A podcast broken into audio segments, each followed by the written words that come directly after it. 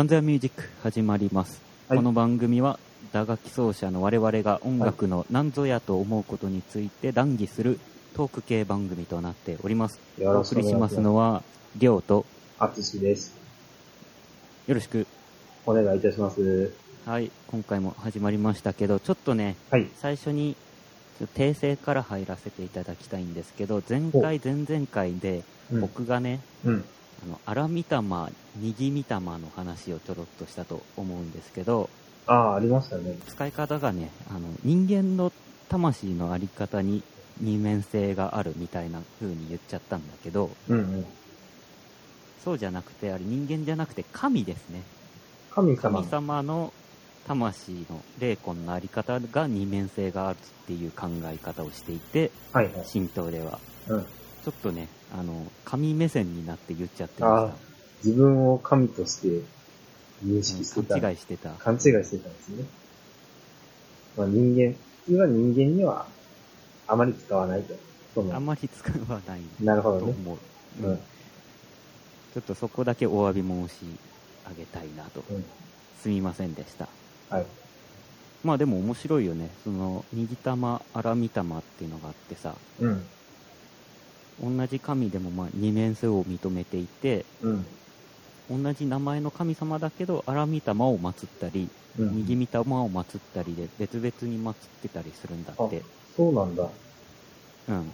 じゃあ、一箇所の神社があって、ここは荒御霊状態の、この神様ですよっていう片方だけを祀ってるようなパターンもあるってこそうそうそと、う。えらしいですよ。僕は詳しくは知らないんですけど、えうん。なんかね、まあ、例外的に荒見玉と右見玉で名前が変わっちゃう場合もあるらしいけど、うん。うん。基本的には同じ名前で二面性があると。なるほどね。まあね、あの、日本の神道は、インドの、何、あれ、宗教、ヒンドゥー教か。うんうん。から結構影響を受けてるみたいな話あるじゃん。そのヒンドゥー教でもさ、うん。荒ぶってる神様と和やかな神様といるんだけど、はい。ヒンドゥー教の場合は完全に別々だもんね、名前がね。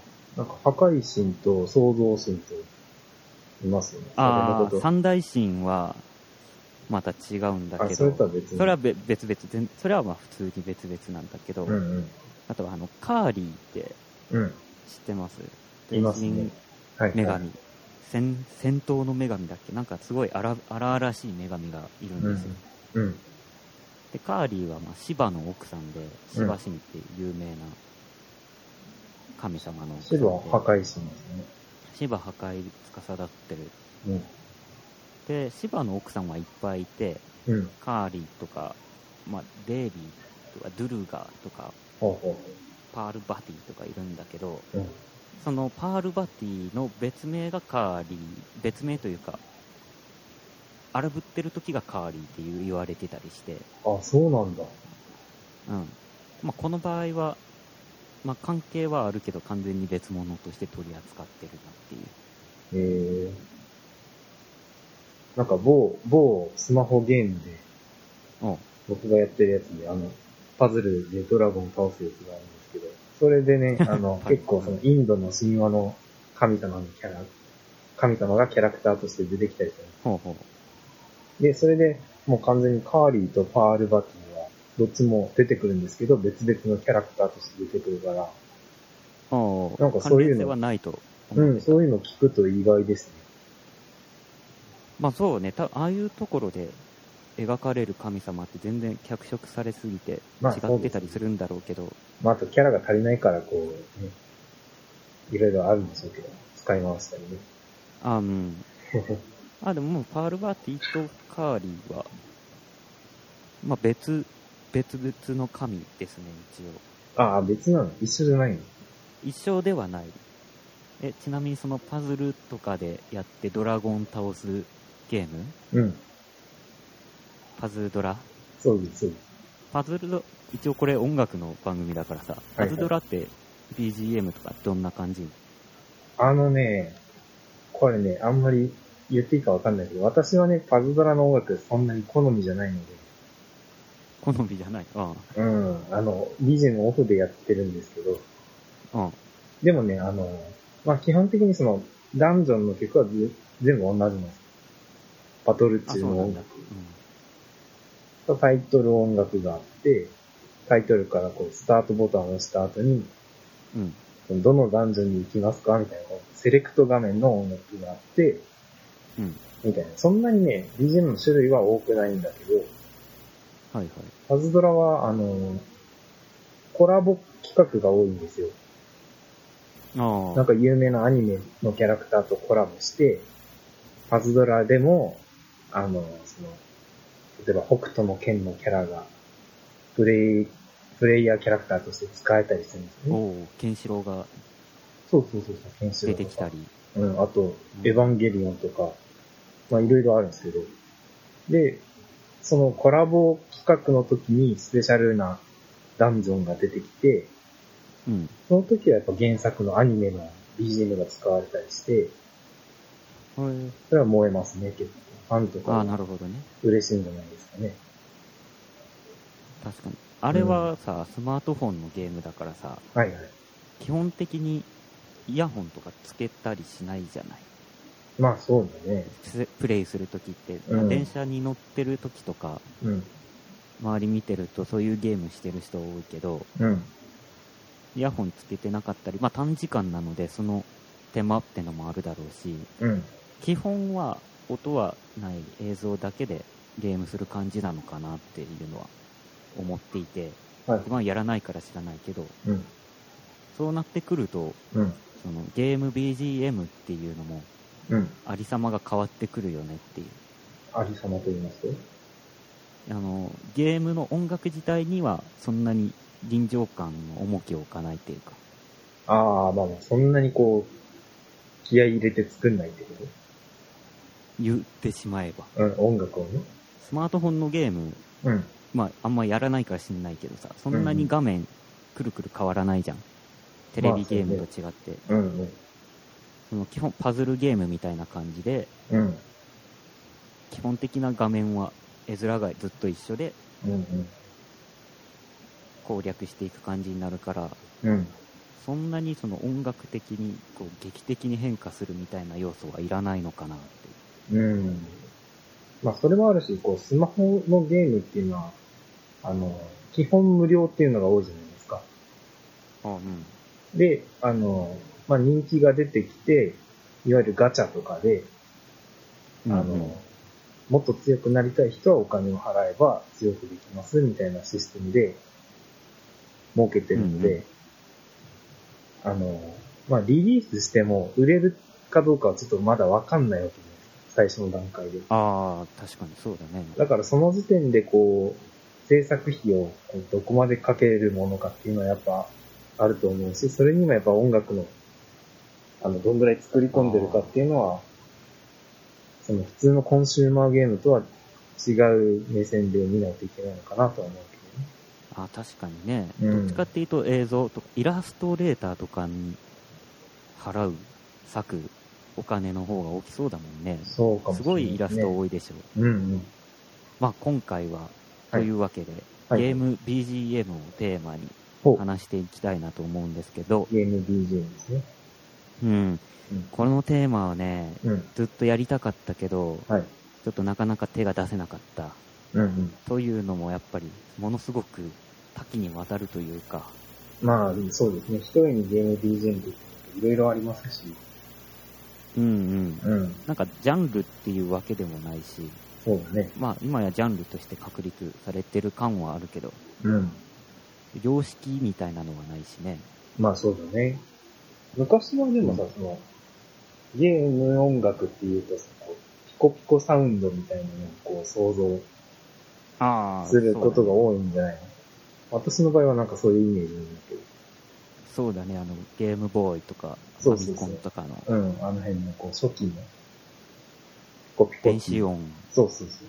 ああいうニュアンスビー。ト音。うんうんうん。でも今や、そういうピコピコじゃないじゃん。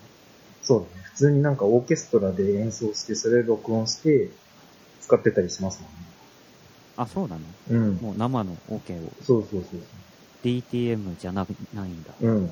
デスクトップミュージック。うん。あ、そうなんだ。まあ一部その、例えばドラムだけは打ち込みで作って、なんかあ楽器のソロパーツのとこだけ生音とか、そういう組み合わせもあるみたいですけどね。それは確かにあるっぽいね。うん。全部を生音っていうパターンもあるのかなと思って。あるんじゃないですか。まあでもそれ、それもできるくらいうん。データの容量の制限がめちゃくちゃ増えたってことだよね。そうそうそう。昔は本当にその制限がありすぎて、うん。なんだっけ、ゲームボーイとかファミコン時代はうん。全然違うんだよね。そもそも音を鳴らす仕組みが違うんだよね。うん。なんかそのまあ電気信号みたいな感じで、ボタンをピーって押してる間にはブーって流れる、あの、耳のさ、健康診断の耳の検査みたいな。ああ、ビープ音みたいな。そうそう、多分そういう仕組みでの連続で作られてるから、あの、音の長さと、まあ周波数、高さうん。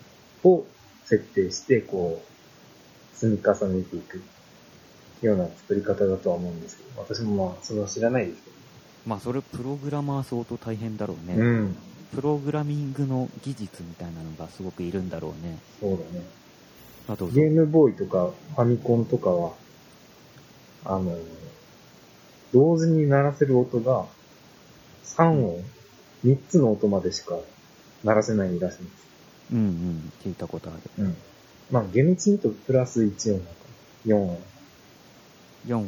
なんか音程がある音は3つまでで、うん。あの、ノイズ音って言って、ガサガサとか、ドットンとか、はいはいはい。効果音、エフェクトみたいな。うん、あの、ダメージ与えた時のバシーンみたいな。ああのの、RPG とかで。ドラクエとかで壁にぶつかる時のドゥン、ドゥン、ドゥンみたいな。うん、多分ね、そういう感じのそういうの。音程がいじることができないノイズ音、プラス音程がいじることができる3音ああ、が同時に出せる限界の音だったので、うん。例えば、まあ3音使って曲を作りますよね。ベースパートと、えっ、と、旋律のメロディーパートと、まあ対旋律のハモリのパートとかをはい。作るわけです。まあ、うん。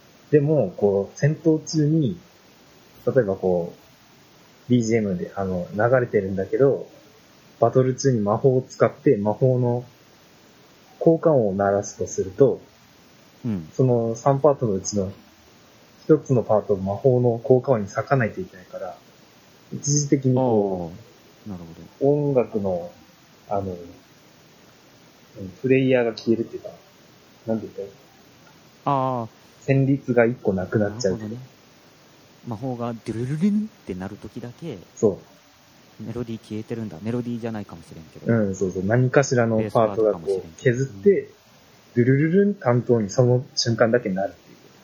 そうなんだ。で、そそれが鳴り終わったらすかさずまた戻そうそうそうる。みたいだからそういうふうにこう、組み立てないといけないみたいで、それも大変ですよね。それを前提にして作曲しないといけないっていう縛りがすごいよね。そうだね。しかもね、音色もさ、うん。あんまりいじれないでしょ。うんうんうんうん。それこそ弦楽器みたいな音はできないわけだから。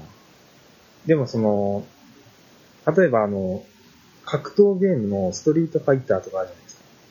うん。あれスーファミで出て、出たやつは、こうん。う、技出すと波動拳とかってこう喋るじゃないですか。ああ、喋るね。あれは、あの、その、BGM っていうか、音楽のその、波形をいじって、え？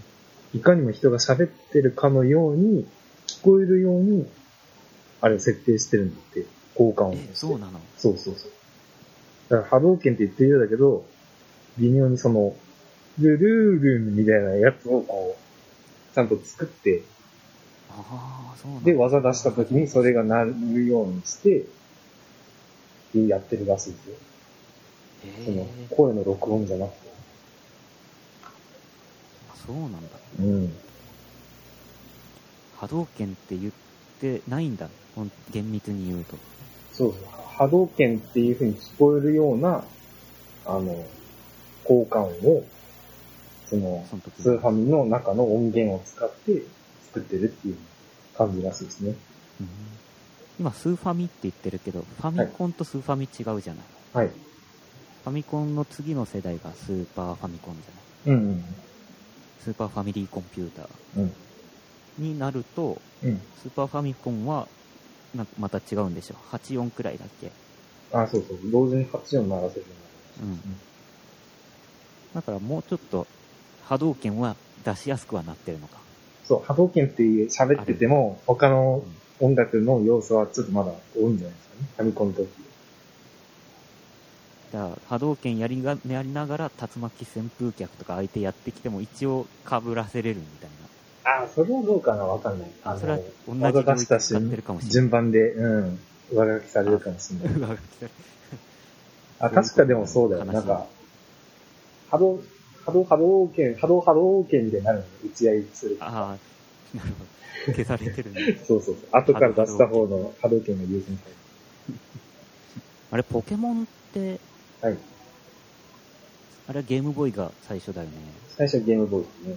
だよね。僕もゲームボーイからやりだしたもんね。うん。あの、ってことは4音か。4音であの音楽感作ってるんだ。そうですよね。あれだけいろんなその多彩な雰囲気を持った。や、本当にね、その最初にやったゲームがポケモンですからね。世代的に。僕もその辺ですね。最初かな。ひたすらやっぱ聞いてましたね、BGM は。BGM を聞くためにその村に行ったりとかね。ああ、ありますね、なんか。ポケモンの場合は最初、誰だっけ？増田さん。増田さんが、増田純一さんが、最初の音楽、作曲全部担当してらっしゃると思います。そのゲーム音楽を作ろうって思ったら、うん。さっき言ったように、その4音であるとか8音であるような縛りっていうのが必ず入ってきてて、うんうん。で、それ以外に入ってくる縛りとしては、うん。そのゲームのそのゲームデザインに遭遇かどうかみたいな縛り。まあそうですよね。その、もうラスボス近いのに、すごいのんびりした BGM 緊張感出ないから、なんかそういうゲームの内容にそぐるね、楽曲っていうのが必要になってきます。そうそうそう。内容にそぐって、世界観にそぐって。で、うんポケモンの場合とか特にその傾向が強いなって感じるんだけど、うん。まあわかんないけど、自分が、自分らの世代だまあそうだよね。初めてやるゲームがあれだから特に思い入れが。うん。ちょっと10個くらい上の、年上の方の話だとドラクエとかになるんだけど、うんうん。ドラまあクエドラクエもね、すごいっすよね。なんかそう。あのー、まあ、もともとそのオーケストラとかの曲書かれる方は、杉山光一さんっていう。あ、そうです、杉山さん。うん。大御所の人だよね。そうそうすでに。そう。うん。ゲーム音楽をやる前から、杉山浩一さんは有名で、うんでもなんかいろんなひ逸話があって、うん。ドラクエの音楽を担当して、わずか1週間くらいで全ての楽曲を作ったんだよね。あそうなんですか。確かそんな短時間でバーッと作ってしまって、でもなんかその、ファミコンとか、そのまあ当時、ね、ドラクエもファミコンとか昔からありますけど、あの、もともとオーケストラで演奏するのを前提として、こう、曲が構成されてるから、あの、おう特にタイトル画面のファンファーレとか有名だと思いますね。そうだね。うん、あれもやっぱ、うん、まあ、ファンファーレっていうぐらいだから、あの、金管楽器の感じをイメージされて作ってらっしゃるんでしょうけど、うん、クラシックだよね。そうそうだから、なんか、音はファミコンから出てるんだけど、すごいこう、表情豊かというか、うん。世界観が見えてきますよね。で、そういうのがあってのゲームボーイのポケモンだから、うん。結構当時としては、ゲーム音楽で、ああいうロック調であったり、そうですね。ポップな雰囲気なのは、うん。あんまなかったのかなっていう。あれが、私結構印象的なのは、ロックマンシリーズは、あれも BGM すごいですよ。あれスーパーファミコンか。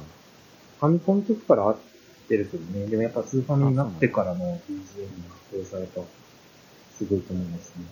ドラムのさ、うん。タムっていうタイプがあるじゃないですか。うんうんうん。多分あるね。トゥントゥントゥンとこう、音程が変わるうんうん。タイプね。あれのエレキ、エレキドラム、電子ドラムの、うん。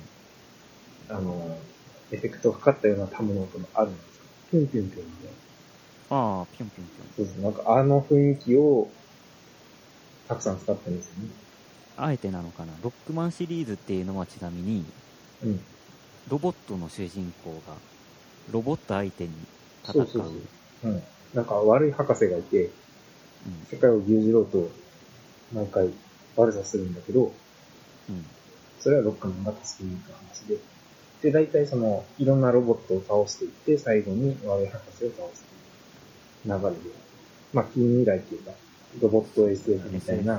そうだよ。うんまあだからそう、いう世界観にそぐうように、ああいううん。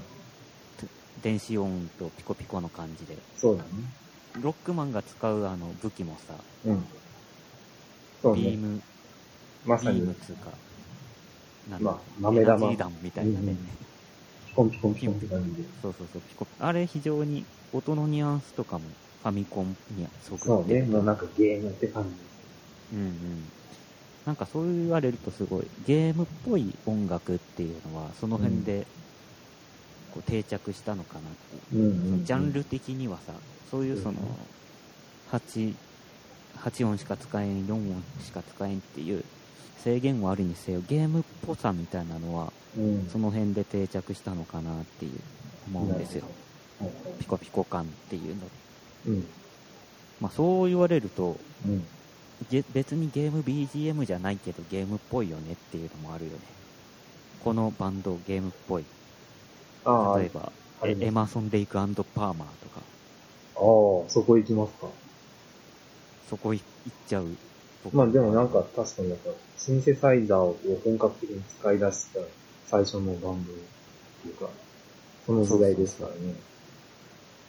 そうプログレッシブロックのうん四大巨頭の一つのバンドなんだけど、うん。まあ先ほど淳が言ったように、シンセの音でやるんだけども、これ、あの、エマ、ELP って略すけどさ、ELP をうん。他の ELP 知らない人に聞かせたら、うん。これまんまドラクエじゃんって言ってて、ドラクエの方が後なんだけど、うん。うん。その音の雰囲気とかでそうなるんだろうね。うんドラクエのなんとか城のテテーマじゃんみたいああ、そうなんだ。な話で。うんうん。なんかまあ、音のニュアンスと、あうんマンティコアじゃなくて、タルカス。タルカスの、タルカスの。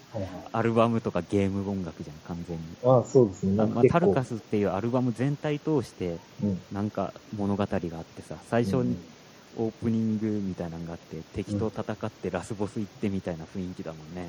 あ、なんかそういうストーリー性がありましたね。火山から生まれて海に帰っていくそうそうそう。みたいな。あ、そういう話だよね、タルカス。確か、確かそんなそう。うんなんかゲームっぽいバンドみたいなのもいるような。なんかでもそういう、あの、まあ、シンセサイザーっぽいっていう、シンセサイザーっぽいっていうとあれだけど、まあ、ファミコンとかスーファミの音源っていうのは、機械に入ってるわけなんですか。うんうんうん。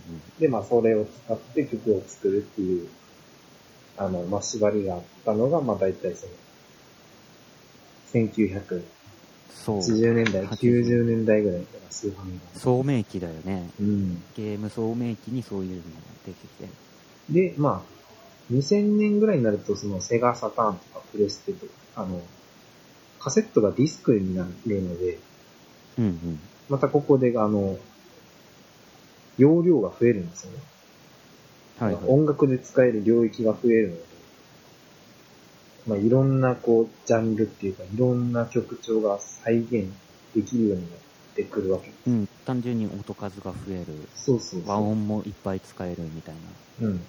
うん。で、まあ、そういう風にゲームがなってきた結果、その音楽自体をゲームにしようみたいな発想も出てきて、まあ、いわゆる音ゲーってやつです。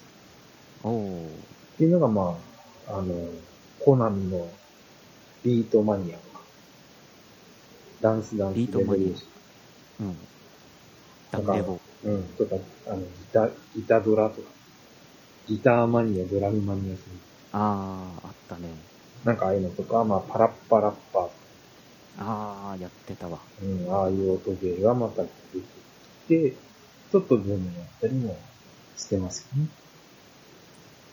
それは何、えーやっぱり音数が増えて、できることが増えたからできたゲームジャンルなのかな？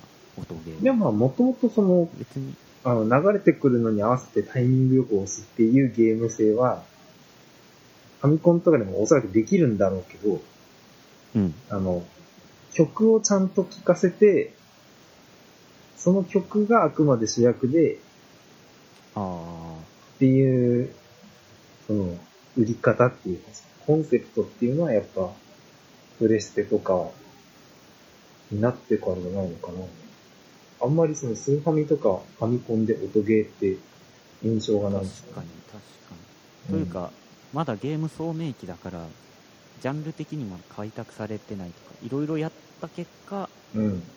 時を得て、そういうジャンルを新しく作ったっていうのもあるだろうし、うん。まあ、ハードの技術的な問題でそうね。できることが増えたっていうのもあって、うん二つの要因で。うん。うん。なるほどね。まあね、自分ね、うん。あの、高校くらいまで割とゲームやってて、はいはい。そこから長いことやらなくなって、うん。高校は10年後の今、はい。ゲーム再開したんですよ。半年前くらいにプレステ4を買って。そう久々に、プレステ2まではやってたんだけど、うん久々にやって、うん。うん。やり出したんですね。はい。そうすると、最近昨今流行りのオープンワールドゲームってのが、うん。名前だけは聞いてたけど、どんなもんかと思って、オープンワールドのゲームをいろいろやったのよ、ここ半年。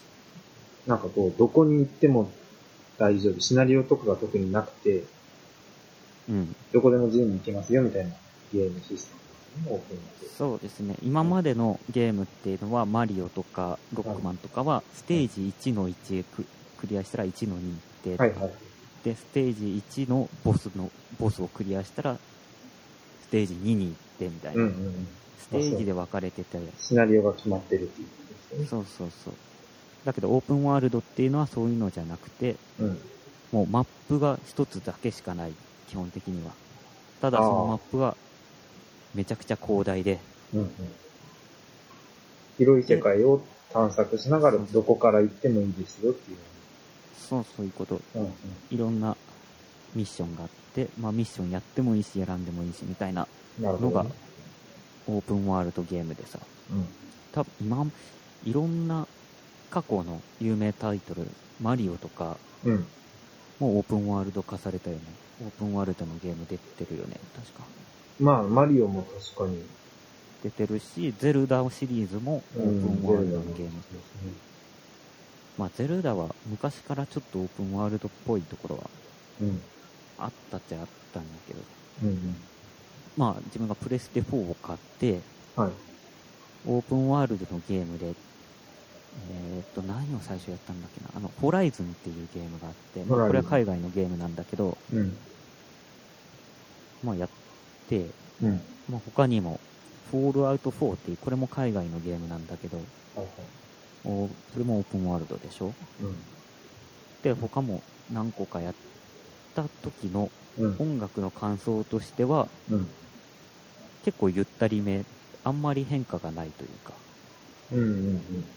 まあ、ホライゾンとかは特にその、ゲームのその雰囲気が、自然の中で人間の文明が終わってしまって、うん。まあ少ししか人間はいないんだけど、うん。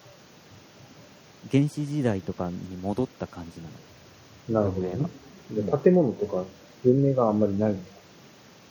そうだね、もう縄文時代みたいな雰囲はい気、村とか。うん。その中で、まあ、過去の遺物である機械のロボットたちを倒すみたいなうん、なる感じなんだけど、ほど。まあ自然に囲まれてるので、うん。音楽がそこですごいめちゃくちゃなロックだとそぐわないから、うん。ってのもあるだろうけど、うん。まあ、フォールアウト4の方は、核戦争後の荒廃したアメリカ。でサバイバルをするゲームなんだけど、まあ、こっちも、あんまロックとかじゃなくてゆったり系な、まあ、本当に BGM っていうくらい BGM な感じだったりするので、うんうんで、それって多分、オープンワールドの影響なのかなって思ったんだよね。うん。そうだね。あの、私もゼルダの伝説の、うん、あの、オープンワールドに、ちょっと前にやってたんですけど、うん。曲が鳴るのがね、そんなにないんですよ。あ、そうだよね。鳥の声とうんか、風の音とか、そういう環境音ばっかりで、まあ、たまにその、ピアノの音がこうなんか鳴ったり、うんうんうん。その、ずーっと旋律が繰り返されてるような感じではないですね、ゼルダの伝説、オープンが。そう。その BGM の代わりに、すごい作り込まれてるなとは思ったのは、その環境音のところなのよ。うん例えば、まあ足場がさ、うん。うん。砂であるかコンクリートであるか、落ち葉であるかで足音が変わるし、ああ、そうですね。洞窟の入り口とかは風が吹き込んでるから、風の音がビュービュー吹いてくるしとか、そういうので、その環境音によって自分のその今置かれてる環境、状況みたいなのをうん演出してる。うんまあ、BGM じゃないけどさ、うん。うん。今まではゲーム音楽は臨場感を、ゲームの臨場感出すために、うんその、ここでキャラがめっちゃ戦いよるから、ボス戦だから激しいロックみたいな。とかを、そういう風にして臨場感出してたのを、うん。オープンワールドっていうジャンルが出てきて、その、よりその、オープンワールドって現実世界に近いじゃないですか。うん。現実世界でステージ1とかステージ2に分かれてないわけで、うん。街があって、街と外は分かれてないじゃないですか。うん。だから、より現実味を出すために、そういう環境音に力入れたのかなっていう。うん。で、結果、それを潰さないために、そのゲーム BGM 自体もあんまり激しくないというか、なるほどね。うん、うん。という気がしてるんですよ。うん。っていう、その、昔はその制約によって、でもその中でいかに何ができるかみたいなのをめちゃくちゃやって、うん。で、シンプルでいい曲みたいなのが生まれて、っていうのがゲーム聡明期だと思うのね。うん。で、中盤行くと、プレステとかプレステ2とか出てきて、音をいっぱい使えるってなった時に、すごいロックであったりとか、うん。ジャズであったりとか、あとまた重録音うん当たり前で、まあ、音楽的にすごく盛り込んでいって、うん。で、プレステ4とかうん。ゲーム、え？任天堂が出してるのはなんだ、スイッチ？うん。とかなると、そこすら超えていって、逆にシンプルにななるっていうね。うん。臨場感を出すためには結局 BGM じゃなくて、うん。環境音。まあそれも、流行り廃りがあるんだろうけど、うん。うん。なのかなとサウン思っドエフェクトのね。そうなのかなと思ってさ、うん。まあ、プレステ2とかの時代でさ、うん。中高でめっちゃハマってた三国無双、新三国無双シリーズってのがあるのよ。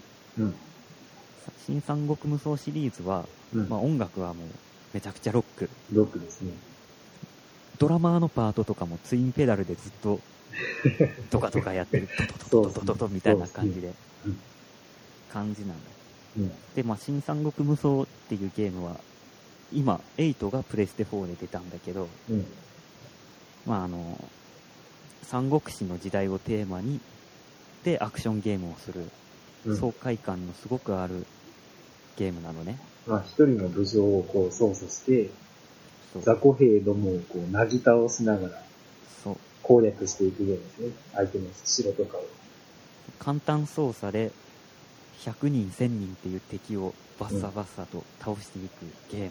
うんうんだから爽快感重視だから、まあ、曲もそれに合わせて爽快なロックなのよ。なるほどね。で、プレステ4で新三国無双8が出たの。うんうん。これは絶対やらないけんと思って、うん。買ったんですね。はい。で、待てよ。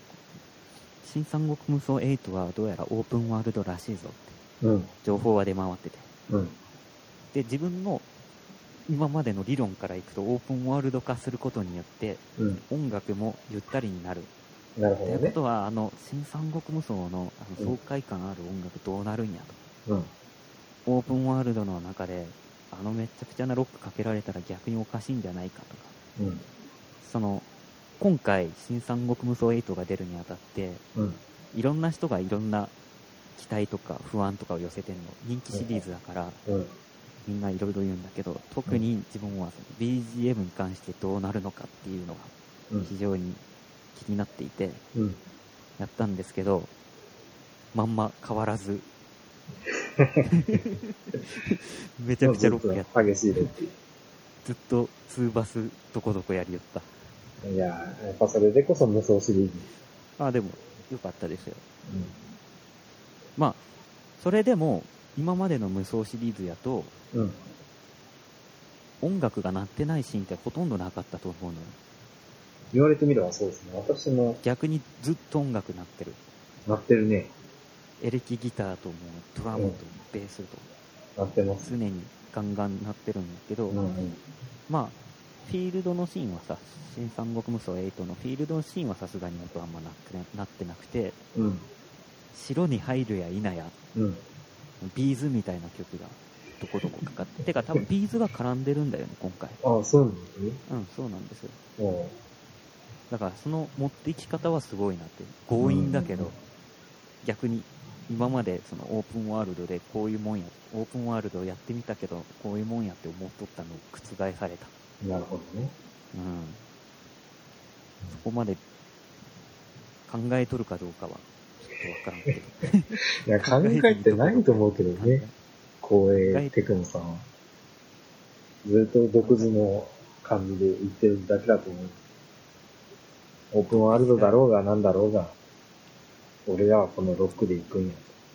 でもやっぱ思いますよね、あの、無双シリーズの曲は。そうだね。うん。わからんけど、ジャンルによって、うん。そうやって変わっていくっていうのもあると思うしね。ゲーム音楽っていうのは。うん。一そうだね言えないけど。逆に、じゃあそのゲームのジャンルで言うと、RPG とかはさ、うん。割とそのフィールドでは、あの、悠々としたマーチじゃないけど、うんうん。の曲で、戦闘になるとちょっと激しめの、でんでんでんでんでんでんでんみたいな、こそうだね。う、ね、あの、速い8ビートの曲になるし、うん。逆にあの、なんだろう、他にジャンル、格闘ゲームとかだと、格闘ゲームでもそうかしてる。からね。ああ、そうか。まあ、それもやっぱこう、アップテンポな感じになるんだね。ストリートファイター。格闘ゲームは終始アップテンポな気がするな。まあキャラを選択する画面からも。割と、うん。イメージでやっぱかっこいい曲がずっと流れてるね。落ち着いたさ、なんかこう、ボサノバとかは絶対使われない。ああ、そうだね。うん。あとやっぱあの、まあちょっと話戻るかもしれないけど、プレステとかになるとさ、うん。容量が増えるから、うん。自分が操作してる時間じゃなくて、こう、ムービーを見せる時間があるゲームっていうのが出てくるじゃないですか。ああ、そうだね。やっぱ、それはこう、物語をこう、見せるっていうか、映画みたいなもんだからさ、うん。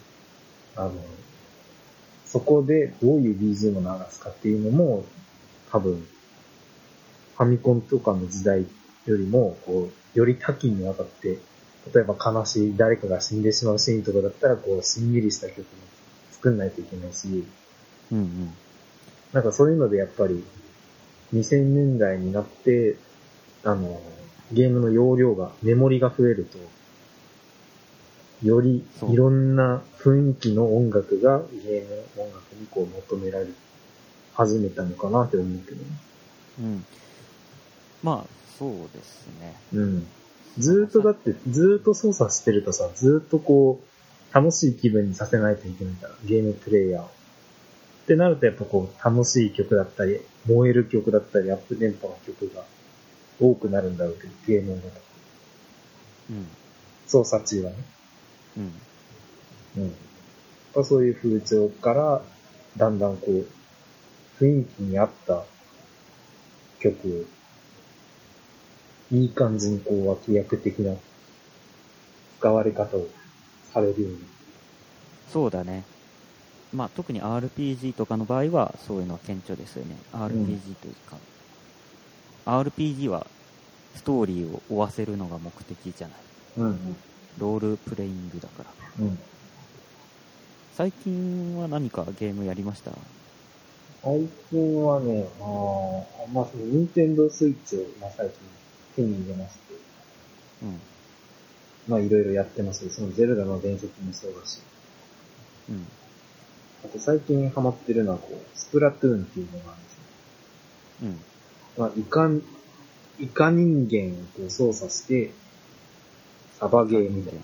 うん。イカに変身できるキャラクターなんですよ。うん。で、みんなあの、水鉄砲みたいな、ピストルみたいな武器を持ってて、うん。それでこう、撃ち合うゲームなんですけど、うん。自分がこう、弾をパンパンパンって撃ったところは、インクが飛び散って、うん。あの、自分の陣営の色がこうつくんですよね。床とか壁とかに。自分の陣営の色を飛ばすってこと？そうそうそうそう。あの、まあ、2チームで対戦なんだけど、まあ、例えば赤色チームと青色チームに分かれて、あの、ん陣地の塗り合いをするんですよ。その、水鉄砲で。で、まあ、制限時間、タイムアップの時に、こう面積が、塗り広げた面積が広い方が勝ちなんだけど、うん。自分がこう水鉄砲でバンバンバンバンって撃って、インクを打って、塗り広げたところは、イカ状態になって素早く動けるんです。ほう。イカだから、イカ状態になってインクの中を泳げる。こう潜って、そうそうそう。自分が塗ったところは、こう地面に潜、潜れるっていうか、水の中のように移動できるんですよ。スイスイと。えでも相手の色がついてるところは、あの、すごくスピードが遅くなる。ーああ、だから潜れることには潜れるんだ。潜れない。そこはもう姿がバレちゃう。ああ、歩くスピードがおろ遅くなるんだ。そうそうそう。だからこう、ゲーム性としては自分の色の範囲をなるべく広げながら、あの、相手の色とのこう、境界線をなるべく相手の方に、うん。相手の本陣の方にそう押し上げていって、うん。行く方が有利になるんだけど、はいはい。それもね、なんか、BGM がすごくね、ポップな感じで、まさに今、うん今風のロックな感じなんだけど。あ、ロックの？バンドみたいな感じ？そうそうそう、バンドサウンド。あ、バンドサウンそう。で、まあ設定としてはその、イカ、イカの、そいつらの世界で流行ってる曲を聴きながら、あの、サバゲーやってますよ、みたいなド。うん。うん。ノリなんよね。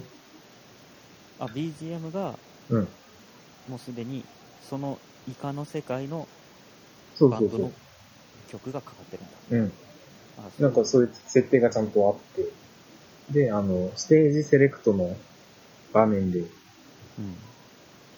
イカがの、その街を歩いたりするわけじゃないですか、普通に。あ、街があるんだ。そうそう、イカの街があって、そこ歩いてると、その、あの、アーティストのポスターが貼ってあったりうん。するんですよね。いいね。うん。可愛らしい。そう。あとはなんか最近よくあるのが、最近かどうかもわかんないけど、あの、よくゲームのその音楽をまとめて聴けるサウンドテストモードってあるじゃないですか。ああ、オプションの中にね。そうそう、オプションとかで、うんあの、ゲームの中で使われてる音楽をこう再生できる。好きなうん BGM を再生できる。うん。そういうモードがあるね。うん、モードがあるけど、その画面セレクトがあるで。そうそうそうそう。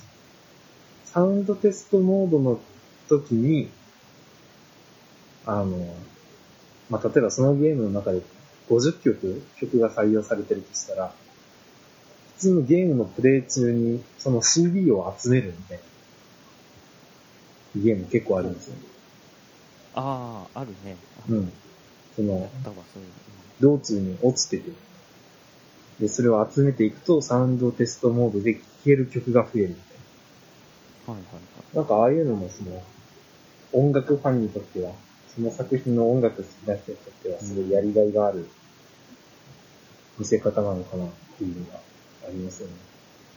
音楽自体に、まあ、ストーリーを載せるパターンの一つだね。うん。やっぱなんかそうするとこう、き聞くじゃないですか。そうだね。好きな人は。曲聴くためにこう、サウンドテストモードをややるじゃないですか。うんうん。なんかそうやってこう曲が音楽面でこう、まあ注目してもらうと、ゲームをね、作ってる人も面白いと思いますけうんど、ありがたいと思いますけどね。まあもちろんゲーム聡明期からずっとそうだけど、うん。めちゃくちゃ音楽に重きを置いてるよね、ゲームって。うん。ゲームでやる上で、イヤホン、音消しちゃったらさ、うん。面白み結構失われるよね。いや、だいぶ減りますね。やっぱ音の情報っていうか、音が作り出す臨場感っていうのがありますよね。うん、どう考えても。うん。でもなんか、インベーダーゲームとか、それこそ最初のやつはさ、どうしてもその音を出したくても出せないみたいなのあったけどー、そうだね。うん。で、やっぱそのファミコンとかになるとね、そうだね。没入感みたいなのを出してくると、うん、まさにそのサウンドエフェクトじゃんそう音が持つ効果を演出として使えるようになって、こうそれがどんどんどんどん開拓されて、工夫が重ねられていって、今のゲーム音楽があるのかなと思いますよね。そう。まあ、いかにその、ゲームの世界に入り込んで自分が主人公となって戦えるか、遊べるかっていうところだから、うん。それのすごい入り口を作ってくれるのがゲーム音楽なのかなっていうなるほど。ところで、いいまあ締めなんで、ゲーム BGM はね、いや、はいもうこれ、これでし今回は締めるけど、他にも言いたいことがいっぱいあって、うん。また小出しにしていこうと思います。第わかりまし1回ゲーム BGM 会はこれにてた。はい。以上ですかね。よろしいでしょうか。なんかあったらまた今度言って、よはい。ろしく。ぜひやりましょう、第2回。はい。うん。以上です。ありがとうございました。ありがとうございました。